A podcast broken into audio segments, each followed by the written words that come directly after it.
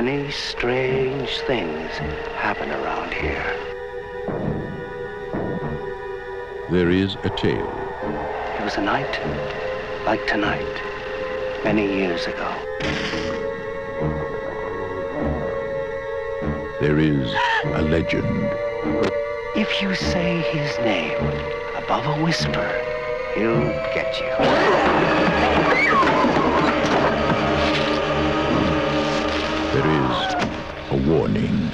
On certain nights, when the moon is full, he's out there stalking in the woods.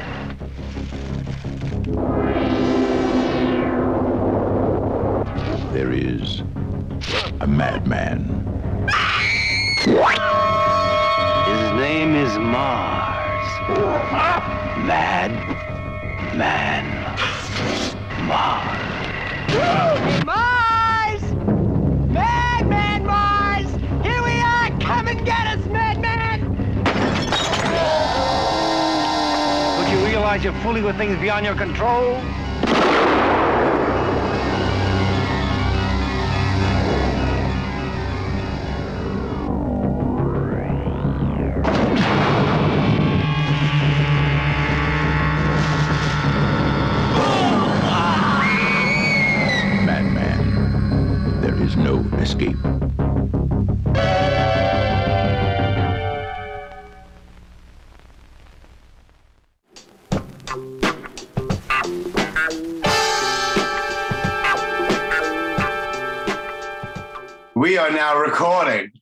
Episode 248 of the Brooklyn Blast Furnace podcast with a gentleman that I honestly never thought I would have the opportunity to sit here and have a conversation with. Um, I already, we're on podcast time right now. So I already released the Tom Candela episode. Then there's you. And then next coming up will be Gary Sales. Um, so people that are listening probably heard a little bit of these stories, but I do not care. I will repeat myself because I'm speaking to a different person. And it it sounds really cheesy and cliche, but it really honestly from a certain place within me, it's actually an honor to be speaking with you. It really is because since I was six years old, you've been in in in my brain. All right, and I'm 46. So I'm without further without further ado, Yes. Paul Ehlers, also known as Madman Marz, from one of my favorite cult horror classic movies, Madman. Welcome, Wow. my friend. Thank you, James. Wow, Jimmy, Jimmy. Yeah, I'm thrilled. I am thrilled. I am especially honored myself because of how much it means to you. And I was like the first horror movie you saw? Or? Yes, yes. Well, not the first horror movie that I saw, I don't think, but absolutely w- w- one of the first, probably. Um, I don't remember the first, but the reason why it stands out is because Madman was definitely the first horror movie that I saw in a movie theater. Well, that's a big And- deal. And I was alone and six years old. Whoa! Yeah. Yeah, man. Formula. It's like, you know, if I really didn't like my kid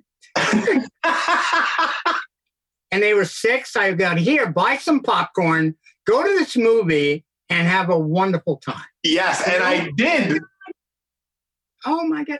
I always told people in every interview, I have to say it because um, I was 30 when we did the film, and I am now 72. Wow. Yeah, hello. And I'm still here. It's like You are. It's getting harder and harder to get up the tree, I will say. All right. Now I kind of I I sit at the base of the tree and I listen real careful, you know? Or sometimes I have forest and woodland animals. They come to me and they say, Mr. Marz, I think someone just called your name. And I go, thank you. And I kill them. But that's how I get my food. nice. a lot of squirrels, some chipmunks. Uh, last year I had a raccoon. Nice. Ever ever come across a groundhog or a Uh, woodchuck? No, they don't come too close. They stay in the hole.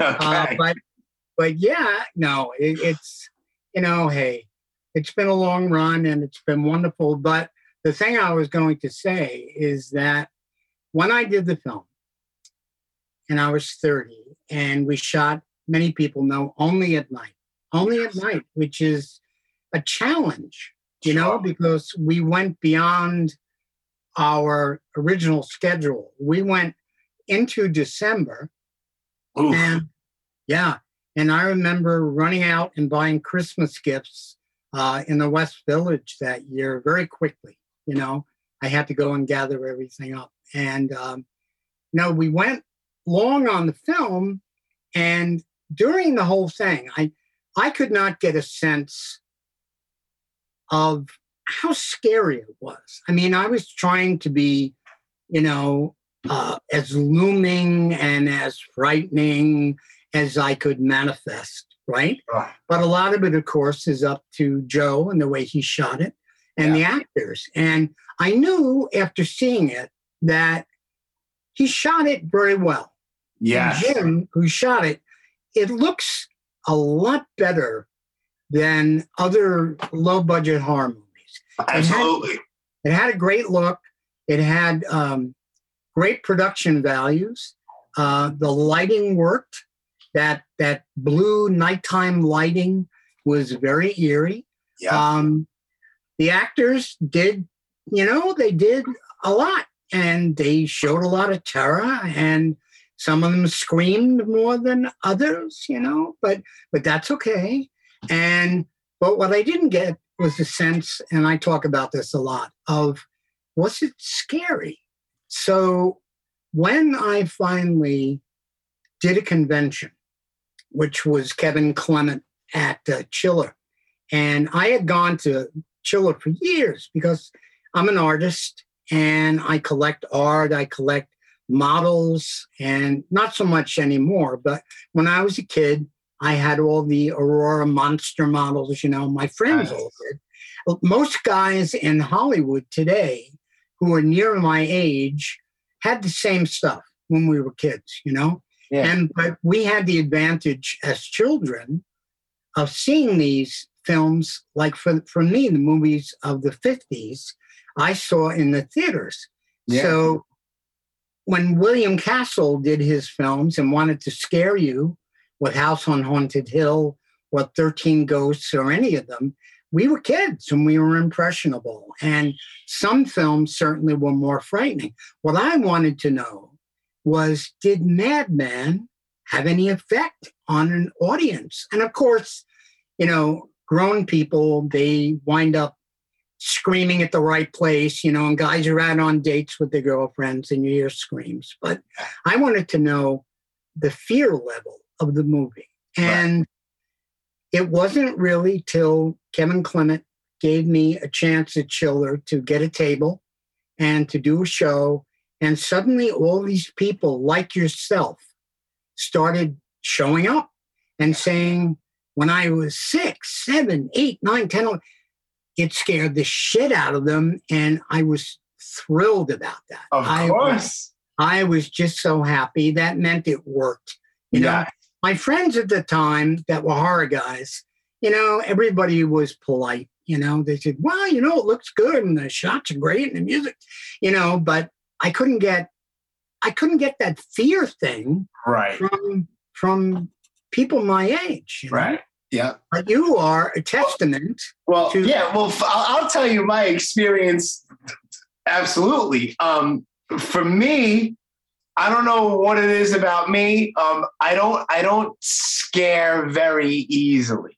I just. I just don't. The, the movie that scared me, obviously, the most as a kid was The Exorcist, because that movie is ridiculous. Everybody. Everybody. Everybody. My daughter watches it. She's like, Dad, this isn't even scary. She has a potty mouth. That's it. That's what she tells me. I'm like, there's something wrong with you. I don't know how you're not scared. She just looks at it. She's like, it's not scary. She just has a terrible mouth. That's my daughter. So, um, so I, I, I- it's it's very crazy how I couldn't tell you what I ate for dinner yesterday, but I could tell you exactly what I felt and what I was watching in the back of that movie theater in Canarsie in Brooklyn. Um, it's very weird how it sticks out so vividly. Um, I remember sitting back there.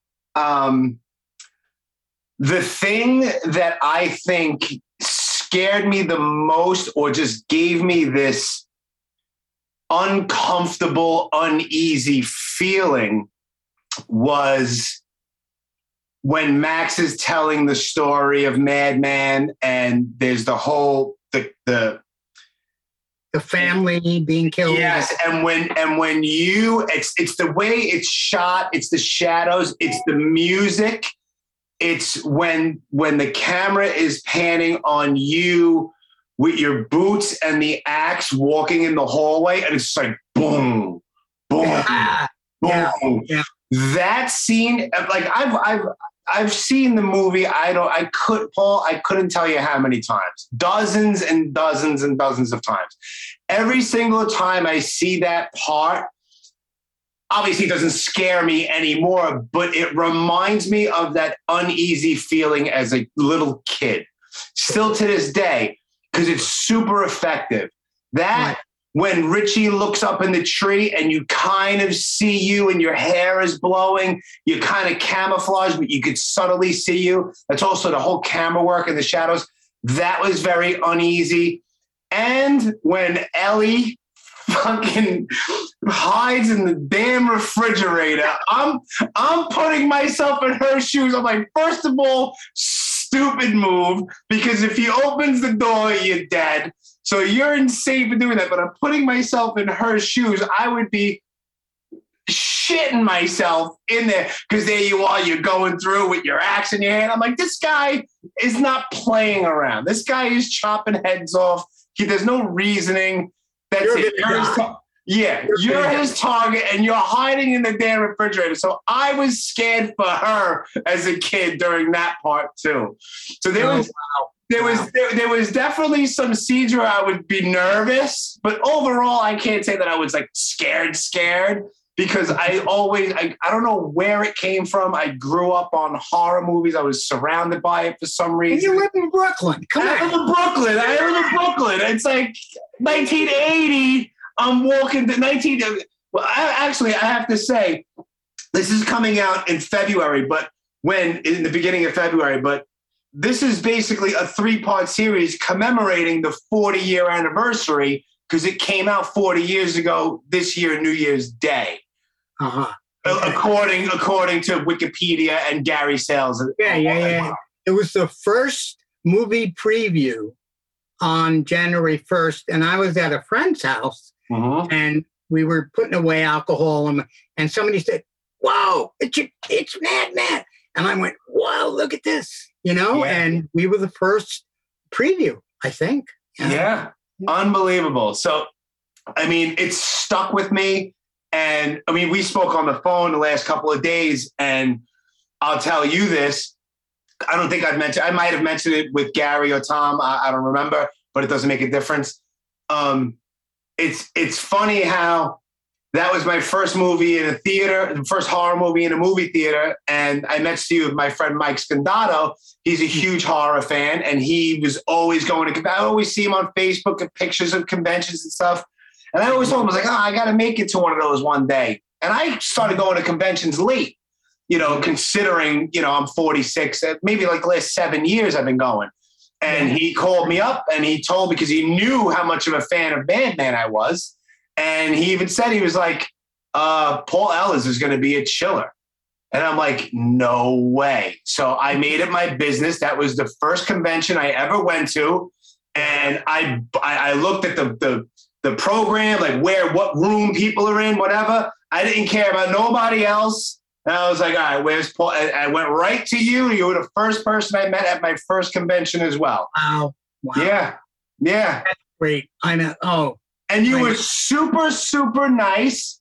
You were super cool. And that's what made me, I was just like, if if because you were so nice, and that was my first experience at a convention, I was like, these conventions are cool, and nobody since has has been like no one. Everyone's always been cool. Everybody. Yeah. So Yeah. you pretty much your presence at Chiller kicked off. I've been to dozens and dozens of conventions since, and you, and you need to come back to another one because I would definitely like to see you again. we got to do another reunion. Um, you know, uh, re- recently, um, somebody found Jan Claire. Okay. Yes. and I was thrilled to see that, you know, and and I'm not sure where she lives, but Right. we get everybody together, That would be know, so awesome. I mean, it, you know, while everybody's still here, yeah. you know, I mean, I know we lost we lost a couple of people. Tony Fish is gone. yes, Max is gone. I don't know. I, I mentioned it to Tom, but I'm not sure. I didn't even research it. Is it is it true that did Dippy leave us too, Mike Sullivan? I don't think so. Okay. I mean, you know, uh, there is a guy with a beard and long hair that kind of creeps around my house, a spectral figure. Could be him. No, but I, as far as I know, he's still with us. Gary would know. Gary, okay. Yeah. Okay. But That he's great. awesome. I mean, he's great at the conventions, and uh, he's just a fun person. He's a really good artist. You know, Yeah. he does amazing work. And apparently, every movie he's ever been in, he's cast to get killed. nice. He didn't make it. To, he didn't last too long in Mad Men. That's for sure. No, he didn't. You know, and uh, yeah, I mean, but he was fun. Dip, Dippy. Okay. Dippy. Yeah. Dippy. What a name for a character. But I think Michael's still with us. Okay. Yeah, and I met Harriet and Gary at that show too. I didn't meet Tom; he wasn't there, but I met Harriet. She was a sweetheart, and Gary was cool as hell. Yeah, yeah, it is. I mean, you know, uh, Harriet was great. She was great. She hadn't done a lot of them. So if you saw her at one, you got very lucky. Yeah, You know, I mean, before that, um, you know, I would do them. My son would go with my wife, Eddie, or my son would go with me uh, to kind of help me out because we have the pictures and the signing and the thing. And, you know, it's for me personally, this may not be true for others, but, you know, you do your thing, you sign, you do, then it's weird to go, give me the money, give me, give me the money. yeah, I don't like that. I don't, you know, I don't like doing that. So you need Yeah. a representative to go, by the way, yeah, yeah. I get it. It can be uncomfortable. I understand because you don't. You're not doing it for a No. paycheck. You're doing it because I know that you love your fans. I love my fans, and this is probably the biggest perk from the movie Mhm. is the amazing people I've met, and that people who love the film give me tribute art characters. This Awesome. was by Terry Cruikshank, who passed away a few years ago. Sadly, he was not. He was a young man, and uh, he had more monsters at his shows. I mean, I used to admire his stuff on his table every time. And um, when he did Madman, he usually did him with darker hair. And when I knew he was going to make me one, I said, Terry, could you give him like white hair? Because he really had that in the film, Yeah. you know? So, but I was fortunate enough to get, he gifted that to me at a show. Wow. And we have pictures of me with him and holding it. I've gotten, uh, we lost uh, last January, uh, Larry Ryland New, who was down in Virginia, who was a huge fan of one of the big ones, like in Australia, Stephen Emery, okay, Okay. Larry New, and there are others, Scott Spalding, there's so many guys, Wes Vance of Dead Pit Radio. Wes is a huge fan. I think it was Wes that called me in the early 2000s that started all this. I got a phone call, and forgive me, Wes. I, I Wes go, hello. I'm sure, I'm, sure he, I'm sure he doesn't mind. no, I, he said, loud, the real Paul Ehlers that played Madman Marz. And pardon me, Wes. And I said, yeah. And he said, I've been looking for you for you. So it was, they must have thought I was dead or something, you know. Yeah. So I talked to him And he was great, and he's a giant fan. He bought a 35 millimeter print of the film. That's how much, yeah, that's how much he loves the movie. Right? Where can someone get one of them things? I want one. I don't know. I mean, you'd have to talk to Gary. I think I have to take Gary and turn him upside down and shake him by his ankles. Take him till the, the cans fall out of him. You know, if, you, if you pick up Gary and turn him upside down, you may kill him.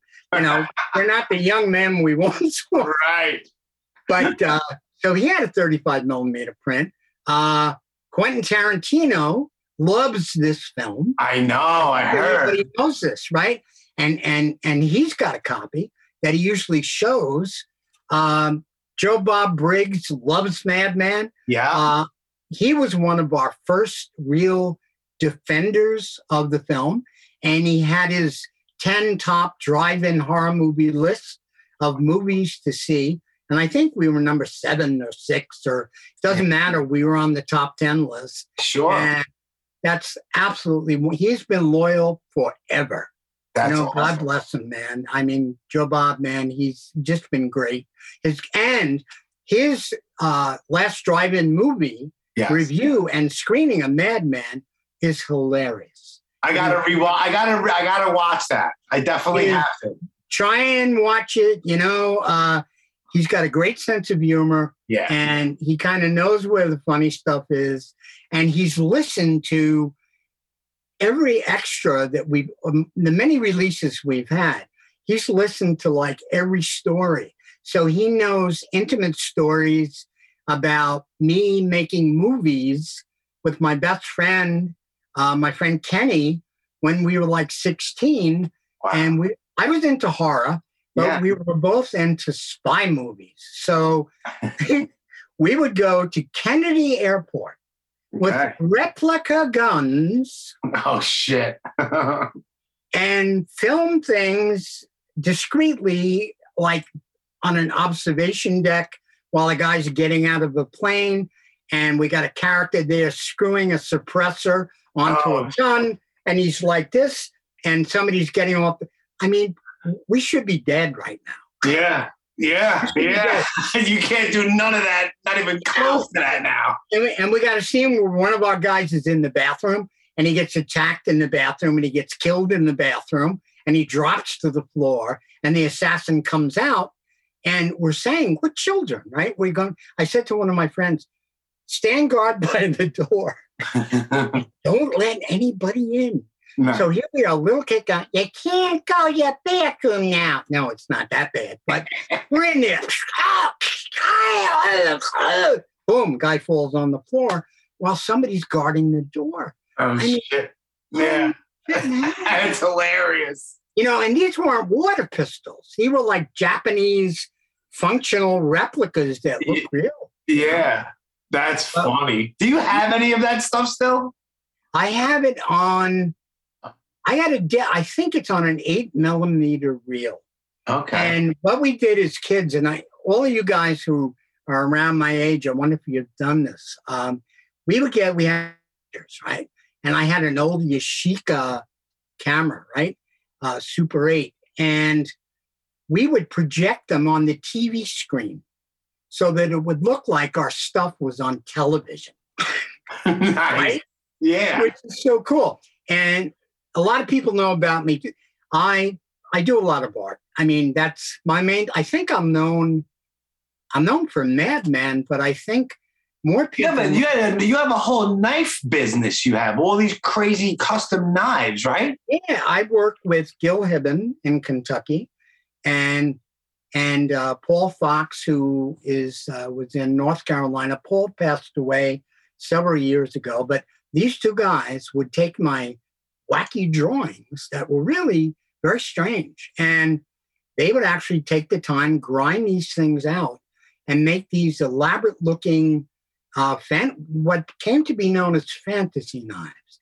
Yeah. Now, fantasy knives have a terrible rep because um, they're made. It's not a big deal, but they're made in Asia. Some of them are not made as well as others. Sure. So you could, my knives at the time now, this is in the mid 90s, were going for big money. You know, I had the Sultan of Brunei loved my stuff. His nephew used to collect my things and other people's stuff. He liked uh, lions and things with the color blue in them. Okay. So I specifically designed lion themed weapons. Um, you know, you can see some of my stuff. I got to do a plug here. no, absolutely. Please. Yeah. If you go to paulehlers.com, E H L A R S.com, I have the beginnings of a website. I did it with my son years ago. We've got like 18 pieces on there, six per page. And you can see what they look like. I mean, at the time, nobody had done anything like this. Right. Um, and they always say there's nothing new under the sun, but uh, I guess because I was not a knife maker, um, it's really hard to do. I mean, Sure. it's bad enough to do like a small knife and grind it evenly. I mean, Gil certainly and all the makers out there uh, do beautiful hunting knives. People watch Forged in Fire, and you can see what it's like to hammer hammer these and the problems you have trying to make it. Gil used to forge his own knives in the 50s and early 60s. Uh, he was one of the first. He's one of the oldest living legend knife makers out there, and he's still with us. And he's in Kentucky. And um, used to hand forge back then. Now he does not.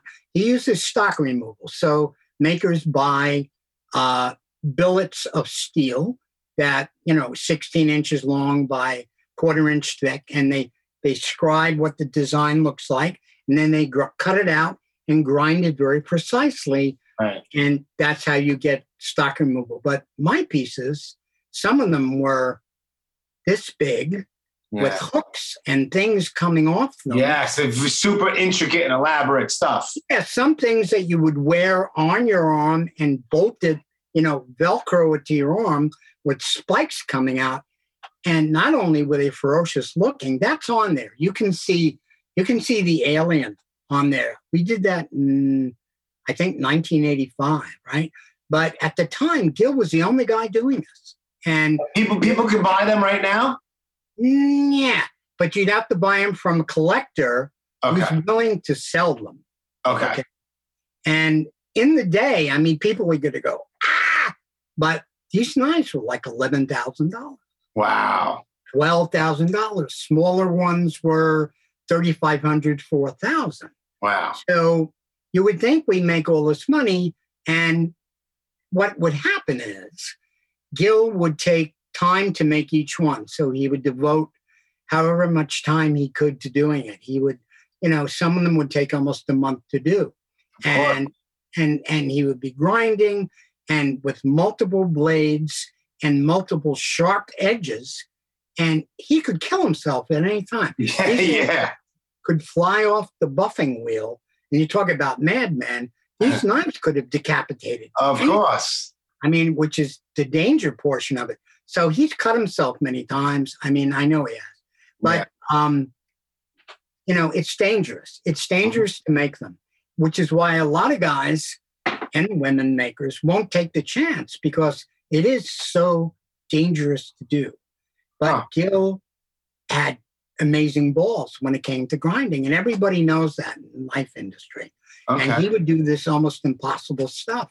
So when you go there, look at that site, and you can see those pieces uh, and see how many points and edges there Yeah. are. Oh, I'll, I'll definitely go check it out. So people who are watching and listening, paulehlers.com, E H L E R S. That's Yes. great, man. Yeah, and they're out in the world somewhere. I mean, somebody's got them in collections. I don't see them for sale very often. you Okay. know? I don't. I know. Yeah. I know. But um, but that was a unique thing. And oh, this is the one. Okay, I talk about this sometimes in knife magazines. Okay. there was a collector uh, in Connecticut, and I'm not going to mention his name. Okay. Well, I, I just don't know if I should or not. But Okay. he was a huge collector and he was a concert pianist and had wonderful taste and beautiful items in his collections. And he was one of the biggest collectors of any of the work I did with Gil or Paul. And he used to go to foreign countries, or I guess he was doing concerts. and he would go to their armories and art museums, and he would look at displays of early armaments. And the absolute nearest and dearest to my heart statement that anybody ever made about my work was he said, Paul, I've been to the best armories and museums all around the world. And he said, I have never seen anything like your designs. Wow. And I was like, whoa. Yeah. I said him, you can say madman as much as you want. Go where you want. I'll leave you alone for 10 days, for 10 days only. Um, but that was back in the day. And now they're reproduced. Yeah. So they become something that people laugh at now. right. That's a whole nother story. I Like- gotcha. Yeah, but there's the knives. Okay. Nah, And, uh. Yeah, it is. But uh, it is, but you know, I think about this, how weird it is that a slasher Mhm. designs knives, Mhm. right? I mean, what? Sure. Yeah. Yes. I mean, that's, you know, hey, but Do you, do you happen to have anything still from filming Madman? Do you have any props or anything? you want to hear about stupid? Let Yeah, you. I love stupid. Let me tell you about stupid. Um, when we wrapped, I ran away in my little rubber feet. Your rubber feet that you were wearing in the movie. I went I went to the prop department and there was the axe that was one of them was fiberglass. And I think the only scene where you see it is uh, Dave at one point is standing by a bush and he, he lights a lantern and he raises it up and you see an axe come up behind him and Yes. then go down. Yes. It's that axe. It's that axe. But for all the scenes, I used a real axe. Of I mean, course I- you did. Oh, yeah. That's how I it was back then. you know, and I think the the actors are probably going, "Oh, he's got a fake axe. It's all good," but no. But um, Joe knew that I did a lot of martial arts, so when I would have to get really close to an actor and like hit a tree, he was counting on me being precise. Yeah. Could have went off the rails real quick. That would have been a terrible scandal, Yeah, it would have been bad. you know. Plus, I can I can never become a serial killer. Not that I would want to be. Right. But imagine the headlines. Madman becomes real madman. yeah, that would be what a shit show. You know, so I got to be real nice, man. You know, and then Yeah. So you don't But- have anything like you? all right, let me tell you more of being stupid. Um, so I grabbed that one. I didn't even grab the real axe we used in the film. Oh, Hello, I wonder where that thing is right now. you know, I don't know. It was it was like a regular axe. Yeah, know, but it's I- not a regular axe. It was in the Well, because it was in the film, right? So right. so there's that and there's uh you know the bodies the bodies that were hanging in his lair that were his family that yes. were all these amazing looking rotted mummified i should have grabbed my wife and the kids yeah. thrown them in the trunk but i didn't i didn't i mean things like even there, there's a like a woodchuck hanging up in the basement any of that shit if i had thought about it i would have kept it Even what about like the your boots or like the overall, like your overalls would have been oh, crazy to have. I don't have them. Joe Hansen did the, the makeup, and Paulette Aller did the makeup and the costumes. And Joe was there every day doing everything with me and Paulette. And at the end, she had what was left of- the mask. Now, think about this. Wow. When you do a film, you've got multiple copies of every item you use on screen, right? Sure. they had one mask, one mask, and I would put it on, do the thing, and they they glue, hot glue the sides and do, and you know, and I had the only eye I had available was no, my left eye, my left eye. So everything I had to see was out of this eye. Okay. Yeah. And this one, of course, was was taken out by an axe when Right. the townspeople hang him, right? So he's got one eye, right? Okay. And I wear glasses. not anymore. Not anymore. I had surgery done, but I wear glasses. So here I am, one eye, nighttime, having to precisely take a real axe, Oh my God. get it very close to the actors in the film. So they didn't know that at the time. Wow. I'm thinking, you know, Joey, you might want to get me contact lenses so that I don't hit anybody with the axe. Uh-huh. Didn't happen. Didn't happen. So, so there, had, but the one, the head, the head, the feet, which the famous story is that my first scene where you see me walking with the overalls, Jim, uh, Jim Lemmo, uh, Jim, Jim uh, is shooting it with Joe, and he looks at me walking, and he he stops and he starts snickering, and never good when an actor is doing a scene and the cameraman starts to laugh. but he, he says, Joe, come look at his feet. And he's saying, this guy is like ballerina feet. I had like these little nine and a half inch feet, you know, they're very cute. Love it. Oh, man, man has like little adorable feet. Little adorable feet. So, so that we had to really rush and go out and make these, these fucking Sasquatch feet, right? Uh-huh. which they did do, you know, and we put, and I had to go up the tree with the Sasquatch feet, which were not, you know, they didn't have treads on them, man. It was like, ah, Yeah. you know, but fortunately that worked. But there was a split in the side of the boot. And when we put them on, we used hot glue to close it. Right. And a lot of times we were in a hurry or whatever was going on. Gary had to get moving. People had to get out there. They set up the shot. And a couple of times she almost glued it to my skin. oh my God. Yeah, which was good because when I was going, because the freaking thing was glued to my leg, Right. you know? I mean, yeah, and and shit. And the scene with the hands, okay, I don't have particularly big hands. So I had these wonderful claws with Yeah. the nails, right? And they were great and they looked terrific. And Yeah, with the with the big split cut across the knuckle, grabbing the axe out of the, out of the stump. you know, but even that in the scene and in the bus, right? Yeah. When I'm standing outside the bus and I'm putting, I told people this when I'm putting my hand in, it wasn't like a Nerf axe. I mean, uh, bat. It was a pretty solid plastic. So she grabs the thing, she's got get out, get, and she's really hitting my fingers. yeah. So I'm kind of going, and that was kind of real. Yeah. And Yeah. one of the takes, one of the fingers came off. Oh know. shit. Yeah. So, all right, cut. We got to glue the finger back on. That's awesome. I love all that little stupid. Oh, man. You know, I probably shouldn't be telling people all this shit. Ah, no, I think people love to hear this shit, they want to hear this, right? Yeah. So, so that's a very scary scene when he's outside the door of the bus. I, Yeah. That's pretty scary looking. You know? Yeah, man. And the scene with the hand on the window when the Yeah. bus pulls away. Bang! Or when you drag what's his face out of the driver's side of the friggin' That truck. was- okay, okay. That's that's a point of somewhat discussion.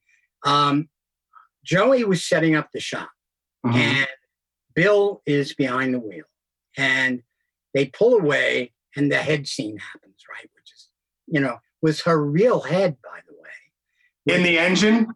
in the engine with an engine built around Harriet's head. It's crazy. Yeah. Yeah. Which is why it looked so good. Yeah. And even Dave's head, why that looks so good, Yeah. is they brought a ping pong table inside and they cut a hole in the ping pong table.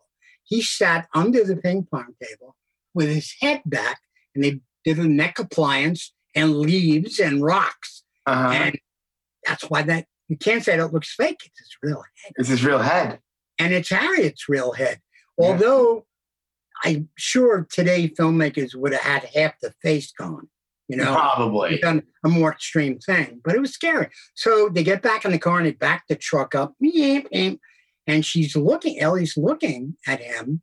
And the scene was supposed to be that I reach in and grab him and pull him out of the truck. And because Joey had not made a lot of horror movies, Joey has passed away, our director. Yes. Joey Mhm. Giannone. before all this happened, all this popularity, Wow. you know. And I hope wherever Joey is, he sees this and he, Yeah. he can smile a little bit, you know, Sure. you know, and say, "Hey guys, look what's going on." Um, so I said to Joe, "You know, trust me, I do horror movies. I love them." I said, "Have Madman reach in the window in the, from the darkness and put his hand over uh, Bill's face, and then wham, have her reaction. Will, will you know pull him out of the truck? It's the biggest scream in the movie. Yeah. I It's unexpected. And the way you drag him out, it's crazy. right through the Yeah. window, right? Right So- out of the window. so that was really yeah and you know and joey and, and and gary used to wait for that scene and watch the audience Yeah. you know you know Absolutely. bill's going everything's fine don't worry ah you know it's a, it's a it's a great shock moment. It really is. You know that i mean that that was yeah that, that was so and she was great. She was such a trooper. You know she had to fall out of the truck. Yeah. and we had to put a mattress under the leaves because we're not trying to cripple the actress. Right. you know so and what's really funny i think i've said this is that in the fourth indiana jones movie when indy is at the bomb site and he goes into that village that house Okay. bomb, he goes into a refrigerator right he goes in the refrigerator and i'm sitting there going whoa really? Now, I don't know if it's because it just seemed to be the only place he could survive, Right. or somebody saw a madman. Yeah, and decided to pay a little tribute to it. That's He's a great. madman, and he gets in there, he goes in the refrigerator. I mean, Right? Madman is seeping into Indiana Jones movies. That's pretty awesome. Like, how can that be? Oh my God. You yeah. know? Oh my God. Yeah.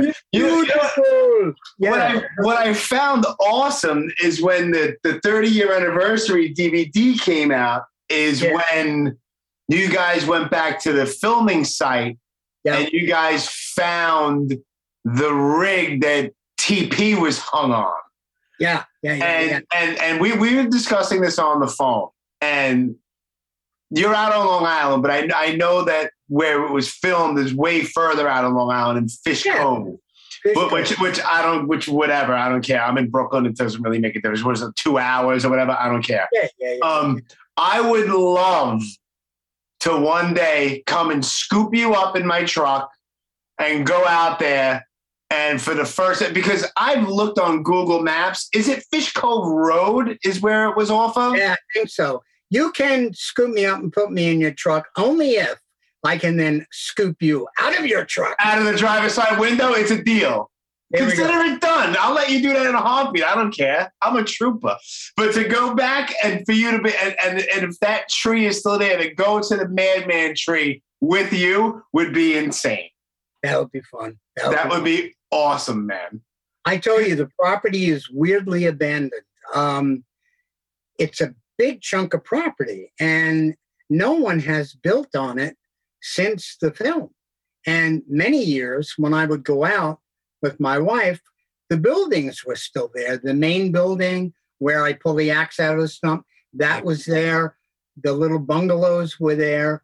Um, and uh, the truck, the truck was there in the middle of the property. Really? Now, So was was your was the Madman house on that same property or no? no, no, no, no. It That was wasn't. in Quogue or Quag. Okay, It- we had to travel there to go there. It was a wonderful house. I mean, everything in that house was in there.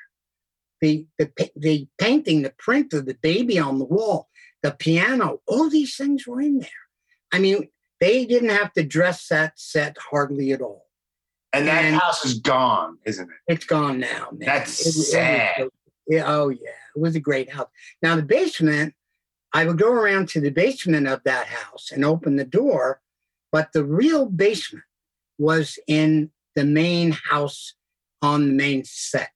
They dressed the basement of Fish Cove Inn to be his lair down in the basement. So that Ah, was, that was the original basement, but of course, through the magic of film, sure. you know, I go through one door and I come out in the other thing. right. So that was great. But the house just had a great feeling to it. You It know? did. Uh, Absolutely. Yeah, I mean that was great, and we traveled to that, and uh, you know, I don't. Did Tom talk about this wonderful uh, pantomime scene he does where he goes down the basement? There, there was a closet in the kitchen. He did not say this. He did not tell this. Oh, it's, it's so good, man. I, I, you know, there's this. He opens, he opens the closet looking for Madman, and he goes down into the basement.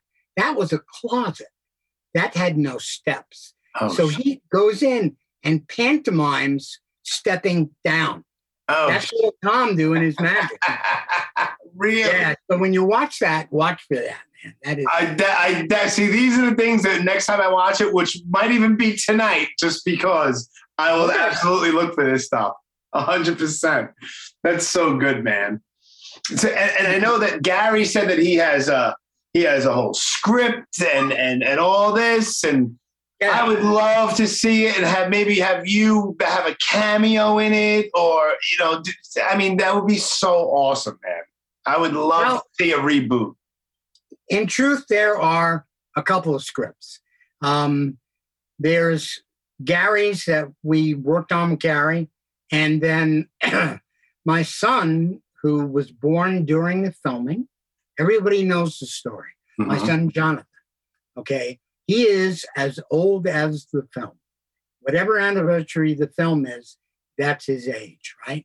And um, he's a screenwriter. He's out in, in Hollywood now, and he's writing a lot of projects, and you know, still trying to get things off the ground. Uh, the one plug I will give, folks, is that he did an independent film that is on Amazon that had I can't even tell you the budget. It was very low, but Okay. it was filmed on our from my friend Jim Grillo from Northshire Farms that has a uh, a farm, a working farm in upstate New York on Route 20. Okay, and it's like four or five hours up. And when my son was a baby, not exactly a baby, but when he was young, Jim is very much like Jeremiah Johnson. And Jim would go out in the woods and he would hunt and he would collect mushrooms and and he was amazing in the woods, you know. And he taught my son a lot of stuff about survival. And we would go up with him and he would he taught John to shoot and I taught John to shoot. And this farm was where my son basically grew up uh, whenever we could go upstate. So um, we decided to film the movie on Jimmy's farm. And we used the farm as a set, and we actually stayed there. The actors stayed in a motel just half a mile away to just make life a little easier for them. Right. But but at the time, my, my son's company was called Lone Shark Studios, L O N E, Lone Shark, and it was uh, it was uh, Jason Radspinner and Patrick Perkins, Ward Perkins. They worked together as uh, co-directors, co-producers. The three of them did it together, and uh, and but John did a lot of the the directing with the actors apparently, but they shot it. The three of them all did it. John cut it, uh, scored it. John plays guitar. This was really a homegrown production that they really made on their own. They had some color timing help later, some things like that. And uh, it's available. And what's it called? it's called Ink and Steel. Ink and Steel. Okay. S T E E L. Ink, Okay. ampersand, and Steel. And it's on Amazon.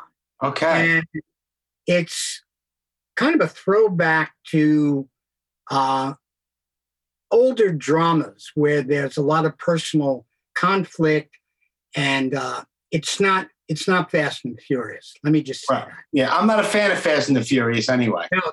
There is action, but just be patient. Right. Be patient. It's all about relationships Mhm. and what happens when someone who is a former soldier for the mob, who's basically retired, um, is asked by a grandmother in the family to protect her grandson. And what happens in the story is, I can say this: um, uh, the father was at one time part of the five families in the city, and Yeah. he was the head of a huge family. And the, uh, the the feds were after this man forever. Sure. And eventually he he screws up and they put him away in prison. And he's in for like life. And he has two sons. One son he's been grooming to take his position, the older boy, and the young son, who's kind of a black sheep of the family, who wants to be a writer, he wants to be a poet, he wants to be an artist, he takes drugs. He's in college in upstate New York. And the other members of the the families, they want to make sure that these boys are not groomed and put in a position. So they put out a hit on these boys. And the one the one boy is protected because he's in the city Sure. all the other soldiers. But the other boy is in college in upstate New York. Right. So the family, the mother, asks this guy who's a retired, very close to the family. He's like part Polish, part Irish, but he was a very close, uh, uh, very close to the original, uh, the original Don back in the day, Okay. and the Don loved him. And but he's retired now. He's asked to come out of retirement to go get this boy and bring the boy safely back to New York City. Huh. So that's the premise. But Very they cool. hide out, they hide out. The character, Michael, takes him to a farm that used to belong to the family. And like many guys, many Italians know in New York, my friends too, Yeah. people always had a hunting lodge upstate, Of course. right? And we'd always go with my uncle and we go with uncles and we go deer hunting and shit and drink a lot and carry on. So this family had a, a lodge up, upstate, a house, and it's being rented to this single mom with her son. And she's doing a farmer's market in New York and she's trying to get by. And one night, this guy, Michael, this older man, this soldier, shows up with the kid from college who's on drugs and tells her we have to stay here. And she's like, what the?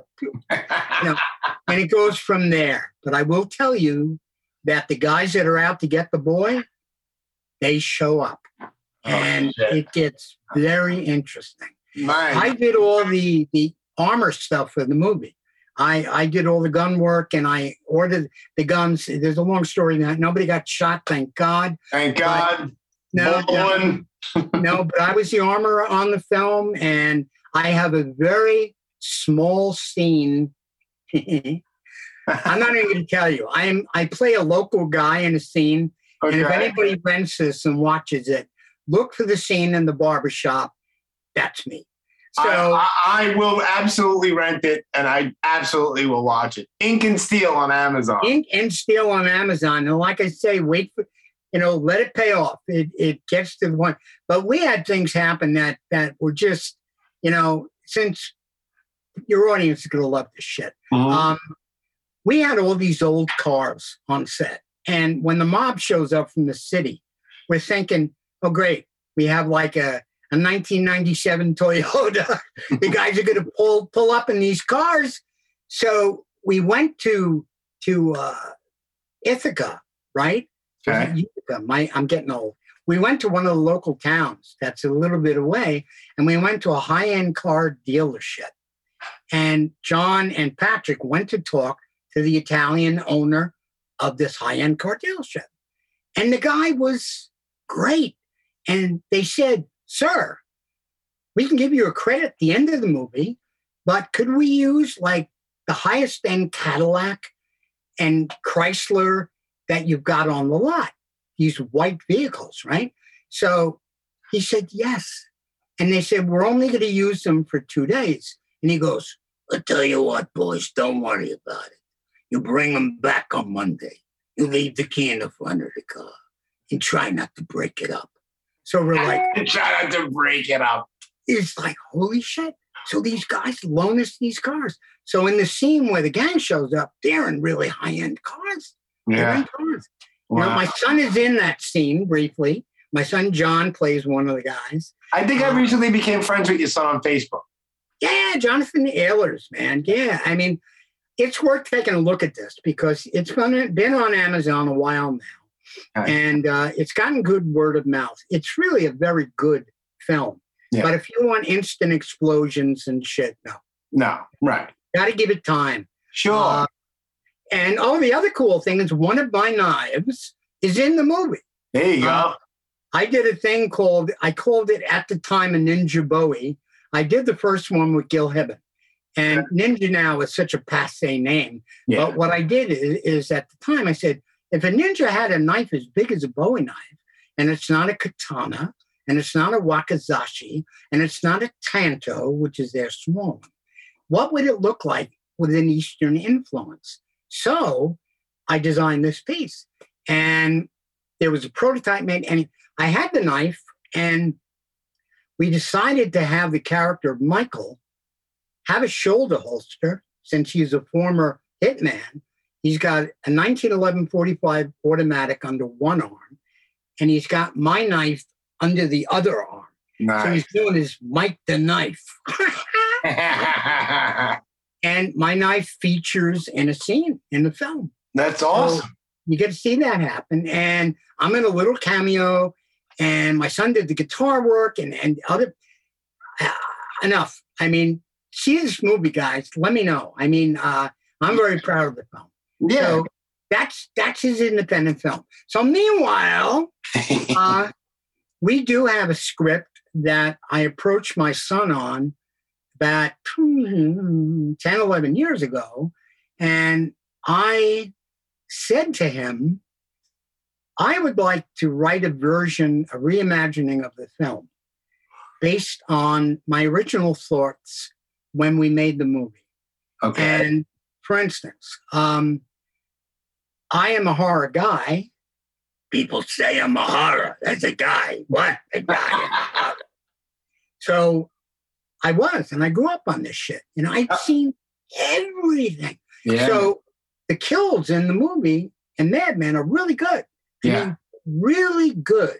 yeah. And the thing with the truck, I think, is classic. I mean, It is. That's absolutely classic. Oh, so classic. But I thought about it while we were filming. Every day when we'd wrap, I would think about how I would, as a horror guy, do a kill. So John and I wrote those up and we wrote up a version of the story. And we have an existing script at the moment. And Gary is also part of that story. And Gary embellished his story. So we have several scripts right now waiting to happen. I would And we don't have love. a freaking sequel. I would love to have a reimagining, a reboot, whatever the hell you want to call it. it is, man. I mean, I would buy baseball cards. Yeah, man. And baseball cards. Um, yeah, absolutely, absolutely. So I tell people I'm the only horror guy without a sequel. It's crazy. It's it, it, it's like it's like it's ridiculous. Yeah. You know, if I was Robert Englund, you know, you'd be meeting with me now in Malibu and talking to me at my house. Of course, it's like even like other low budget movies from that time frame, like Mother's Day. They have sequels. They had they, had a reboot in like 2009 or something like that. It was nothing like the first one, but it was based on Charles Kaufman's story of the original, which is another. The original is another one of my favorites. It's very Yeah, yeah, yeah, yeah. Yeah. I know. I know. but but I mean that even got like a green light to redo. Like that's insane to me. That that especially that Madman has not. I don't know, man. I don't know. Do you mind if I shout out my sponsors real quick, there, Mr. Ehlers? Go- ahead. All right. Are you a? co- Do you drink coffee? I do. Okay.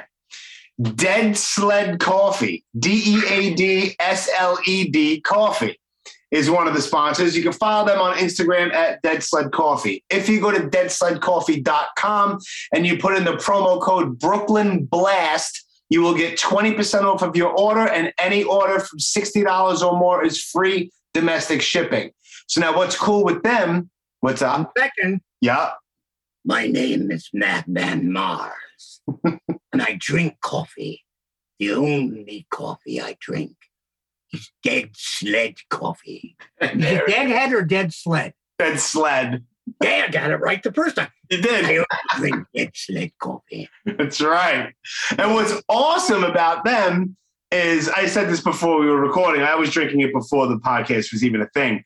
But um, they have like officially licensed stuff with people like horror people. Like they have Kane Hodder from Friday 13th. They have an Elvira blend, a Vincent Price blend, a Bela Lugosi blend, Rob Zombie. They do things with musicians. So they they have a Robert Englund blend. Did Yeah. they put any any of the monsters on the, the packaging? Yes, absolutely. It's very cool. It's they, they, they're a small company, but they do really, really, really cool stuff. Dead Sled Coffee.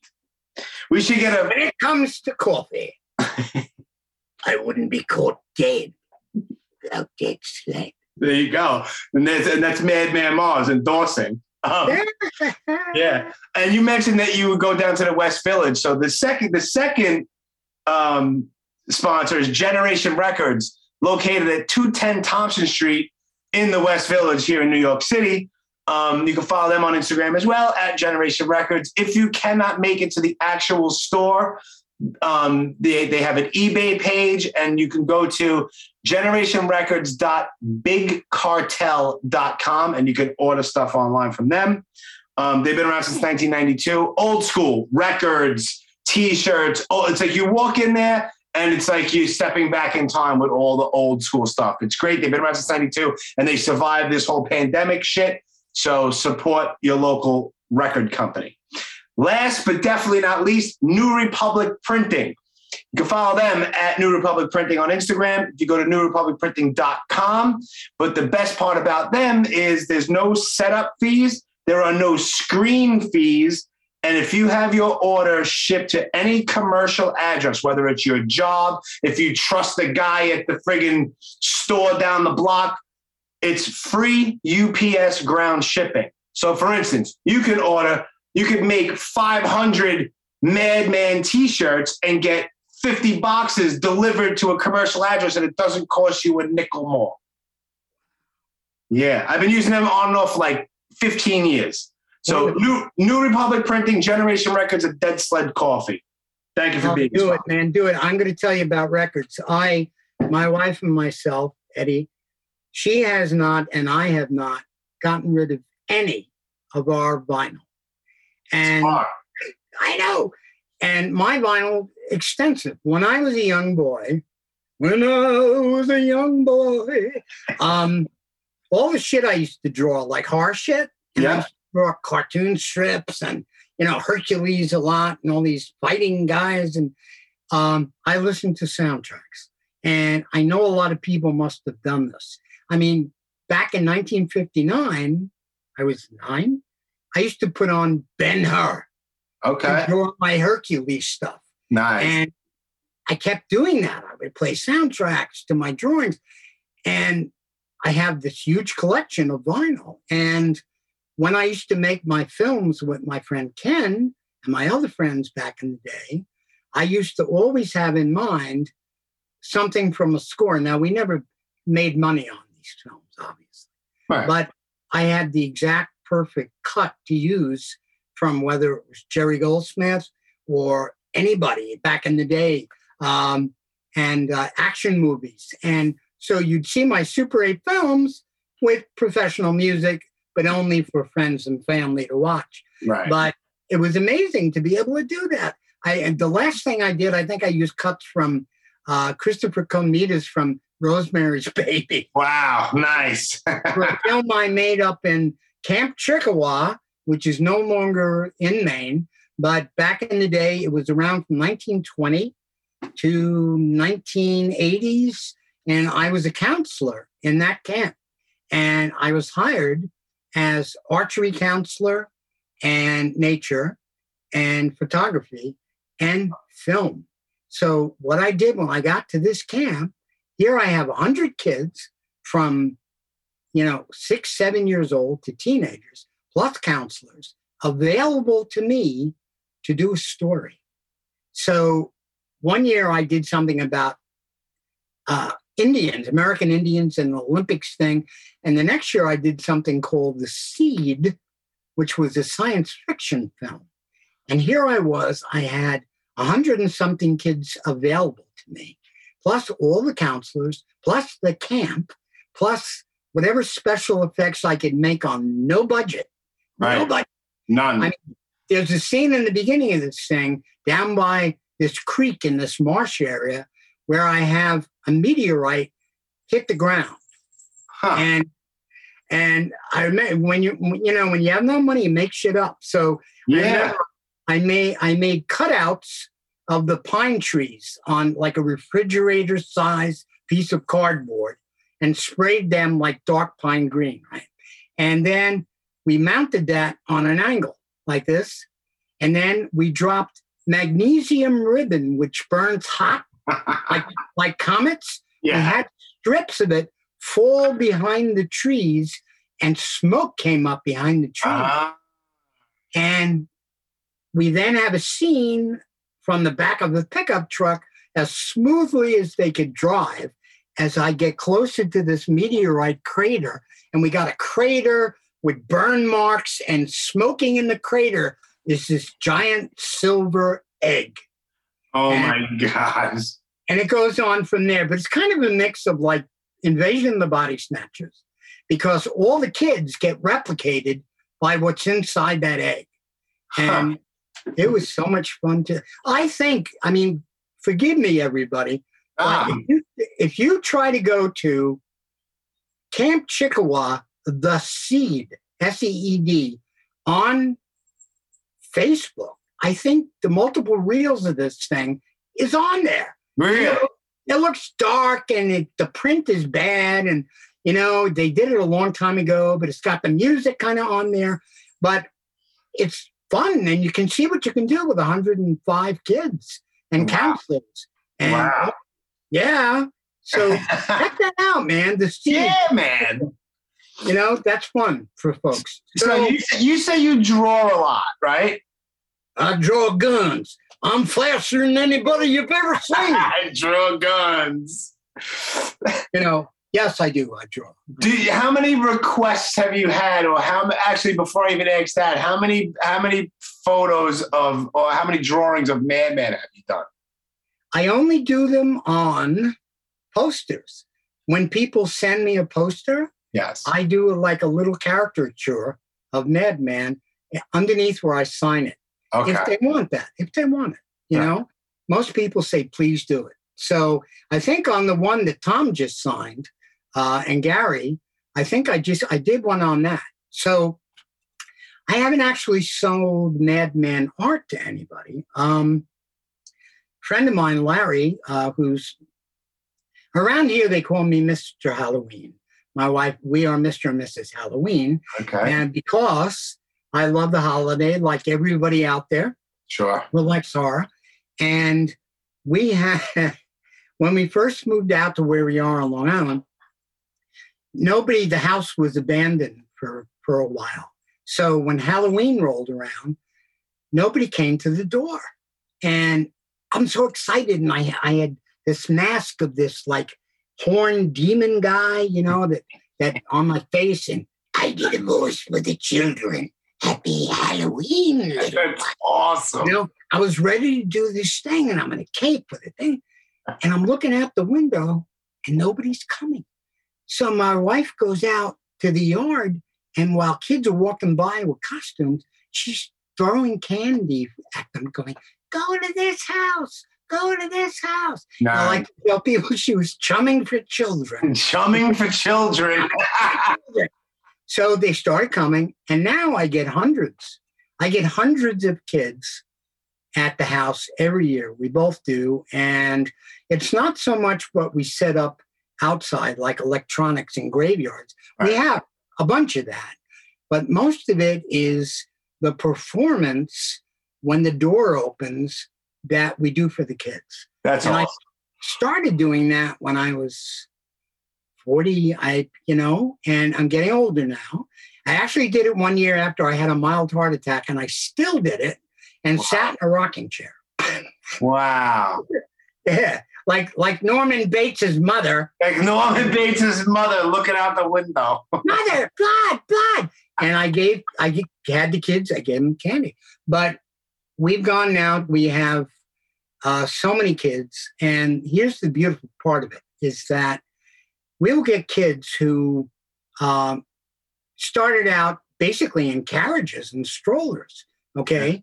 And you would have to be mindful because when little ones came by, Yeah. their mothers, Eddie would Eddie would tell me, you know, she'd look through the window and she'd say, Paul, they're little infants. And I'd go, no problem. So I'd go, "Hmm, hello, little ones. Happy Halloween. I would do this whole thing and it still scared them. Yeah. But one time she had to go to the bathroom, understandably.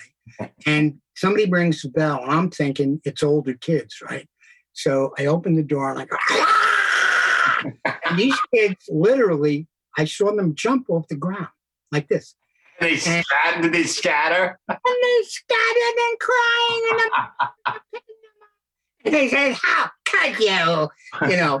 Anyway, it was it was hard, it was terrible. You know, I didn't I never meant to do that. But the funny thing that happens is as creepy and terrible as I look, one year, a lot of times they're afraid. And it- let me get back to why they're afraid. But one kid, this little blonde haired, he had to be two and a half. He comes up on the porch and I'm looking ferocious, right? He grabs my finger, which is a claw, and he goes, Will you come home with me?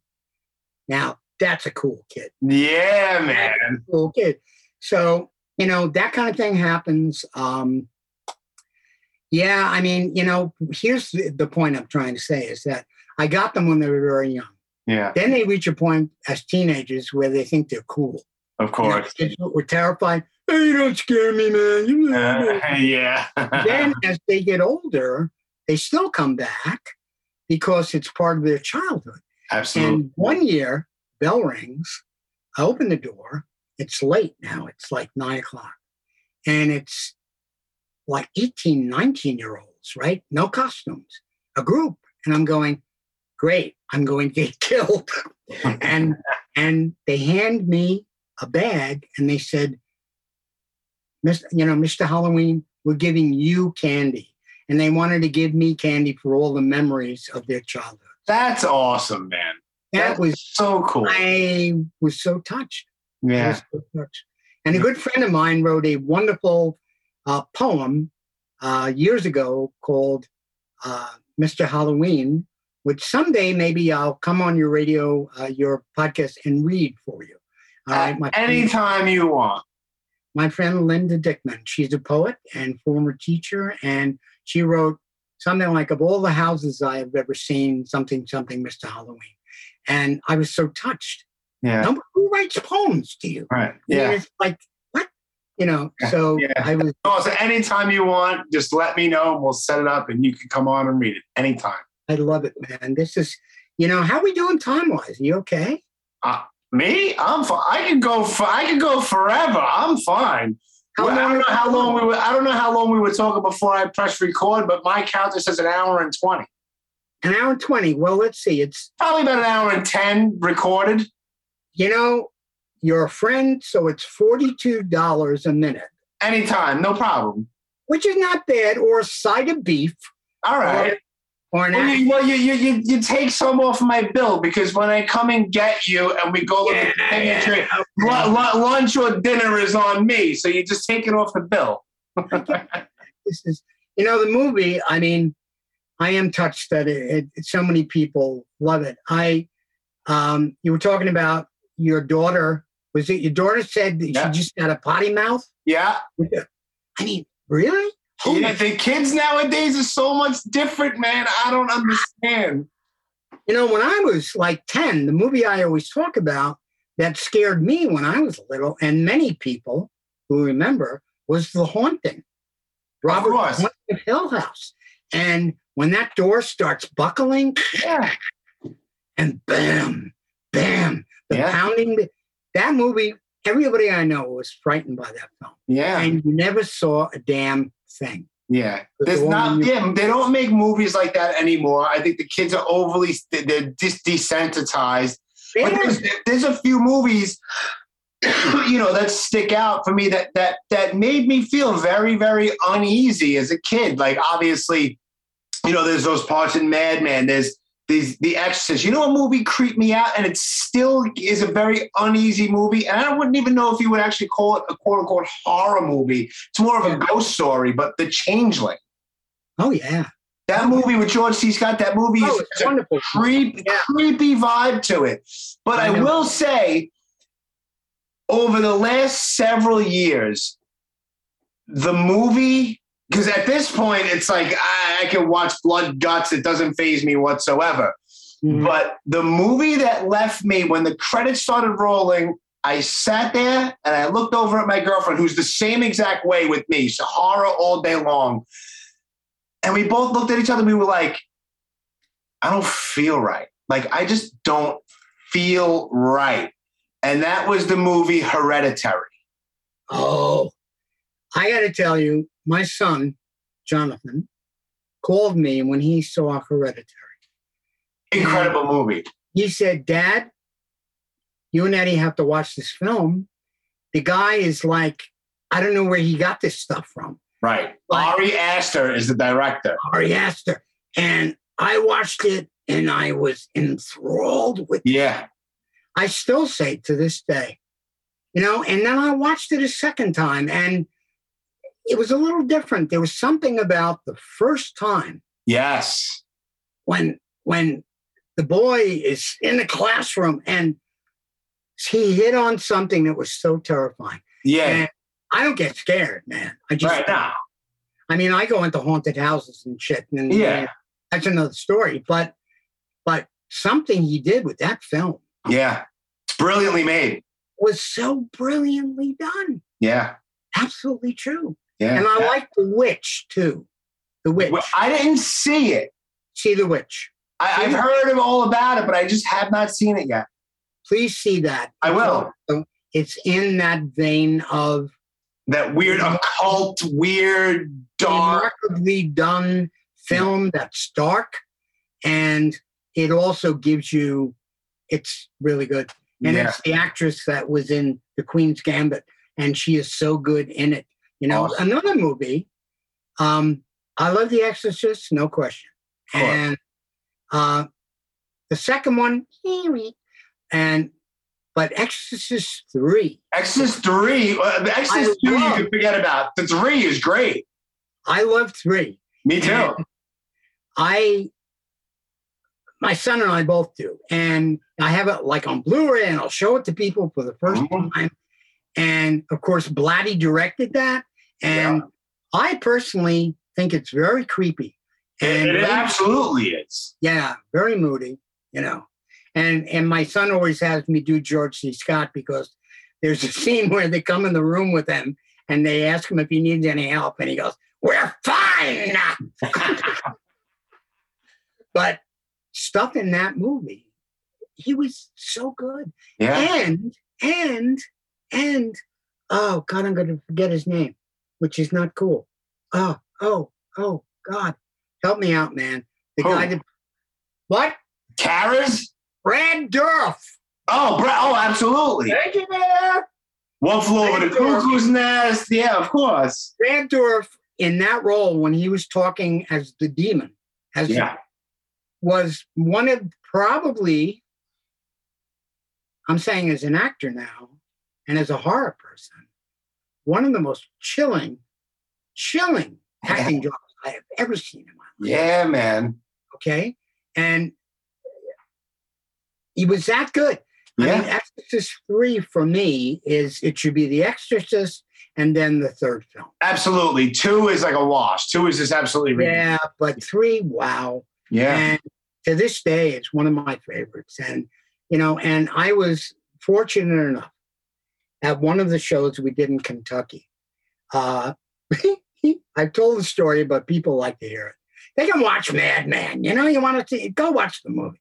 But we were at the convention, and at that convention was Linda Blair, me, and a shitload of other people, and Michael Madsen, right? Awesome. I like Michael doubt. Madsen, of course. like Michael Madsen. So they set up for us. One of the last drive-ins was across the river, uh, and in I think it was Indiana. They're going to kill me if I'm wrong, but it was a drive-in theater, and they had a showing of. You talk about trying to live up to something. It was The Exorcist and Madman. wow. Holy shit! Right. So so so we're going to do the show and you know and i've i've always loved linda blair man i just think she's wonderful and you know i think she's a lot better than the role she gets and i think and what she's doing now to save dogs is Yeah. very noble and, and wonderful but she was on the bill to show up at the drive-in with madman with me linda blair and michael metz we're all going to this drive-in theater Right. Okay. So they rent this white stretch limo Huh. and we're like, oh, cool. My son's with us, you know, and, and we get in this limousine and we're driving across the bridge and we get to this theater and it's like an old style driving theater. Uh-huh. And there's there's the marquee and the thing, Madman and the Exorcist. And they start driving down the dirt road to, to get to the thing. And Linda says to the driver, open a window. And he's like, Well, I'm not supposed open the window. So she gets up and she perches on the door Uh-huh. and holds on to the car to say hi to the fans. And she says, Michael, Paul, hold my legs. Holding on to her. She's hanging out the window, grabbing hands. They're trying to pull her out of the car. And we're going, Linda, get back you know, and and the funny part, here's the, the part I love about this story is that so they set up tables for us, like folding tables, on the outside of the concession stand. And it's the first time in my life I ever had a deep fried Twinkie. okay, I've never had one. Okay. You got to go out there; they have them. And you, if you're diabetic, you have one bite and you're dead, And you're dead. and you're dead. Yeah. But so we're set up at the table. She's next to me. Michael Madsen's over on that table. And the tables are like this. They're on an angle. So I'm signing names. And of course, I get 10, 11 people, and Linda Blair has 150,000 people. of course. right? But we get a break and she doesn't look good. And I look over to her and she looks at me and I could tell she was getting like a little green in the face. And I'm I'm going, what's wrong? She said, Are you getting nauseous? And I said, Yeah. And I said to her, You're not gonna throw up, are you? And she was sitting to my right and she looked up at me with the eyes she had in the bed. as she seen me. And it was the best moment of my life. That's She gave me the, she gave me the look. She gave me the look. but she was great. She was so much fun and she's such a warm and everybody loves her, man. She oh, everybody loves her. You know, that was a great moment for me. That- yeah, that- what an opportunity to actually be able to naturally be able to ask her if she was going to throw up. Like that's great. I know, and then, and then the look, it was brilliant. Uh-huh. You know, Max and Michael was great. Guys were bringing in gas cans for him to sign. Gas can. Gas over the guy in Reservoir. Yes, in Reservoir Dogs. Yeah. Oh, so they're bringing him gas cans to sign. that's awesome. Oh, Yeah, That's it's great, It's man. fun doing this stuff. It You know, we got to do a part two of one of these. man. Let's do a part two. You let me know, and I will absolutely make sure it gets done, man. A hundred percent. if we manage to get a bite on our film and we get some funding and we get off the ground. By the way, if they had done the film a few years back, I would have played the guy again. Right. I would have. But we got some surprises coming and whatever. I will be in it. I'll tell you that. That's great. You deserve to be in it. I mean, you deserve to be in it. I am going to be in it. But listen, man, it's 20, it's 2022. Yeah. Really? Oh. How? How? It's crazy. I know, man. Yeah, it's, it's I know. It's crazy. Yeah. Well, I love Brooklyn. Most of my family was born in Brooklyn. Okay. Yeah. Yeah. And hey, you know, man, you have a safe year. Keep Me doing what you're doing. I, I absolutely will. I have no plans of stopping. I enjoy doing this shit too much. It's not my job. I do it because I enjoy it. I don't feel pressure. Anytime I feel like I'm pressured, I just won't do it. It's it's I do it only because I enjoy doing it. That's the only reason why. Oh, by the way, all the millions of dollars I have, Right. you know, I don't know how long I'll be around. So I wanted to give people my PIN number. Listen, it's four. there you go.